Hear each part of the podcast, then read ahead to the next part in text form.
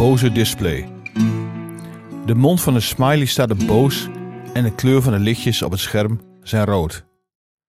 De standaardreactie van het elektronische display in het dorp waar ik elke ochtend doorrij.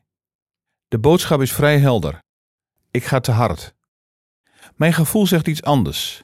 Het signaalscherm staat op korte afstand van de kruising waar ik die straat oprij. Er is nauwelijks tijd om gas te geven. Toch is een misprijzende blik elke keer mijn deel. Negeren lukt van geen kant. Ik kijk altijd. En het werkt. De dagelijkse afkeuring, er gaat ook een duim omlaag, voelt vervelend. Anders dan de gele mannetjes in de woonwijken. Dat display spreekt mij direct aan. Jij bent niet goed bezig, jongen. Soms reageer ik ook op de display. Ah, kom op, ik rij 39. Ik snap het wel, want daarnaast staat een bordje met schoolzone. Maar ik ben geen wilde rijder, eerder sloom. Een heel enkele keer houdt mijn vrouw een bon omhoog.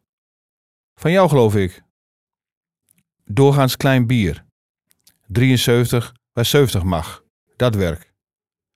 Ze stak vorige week ook weer heel triomfantelijk een officieel schrijven omhoog. 43 euro, meneertje. Ik keek. Daar ben ik niet geweest. Oh shit, dat was ik, klonk het even later. Toen had ik jouw auto mee.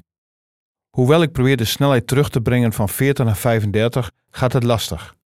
Het voelt alsof ik omval. En wat ik niet begrijp, als ik eind van de dag die straat vanaf de andere kant inrij, staat er geen display. Alleen het bordje schoolzone.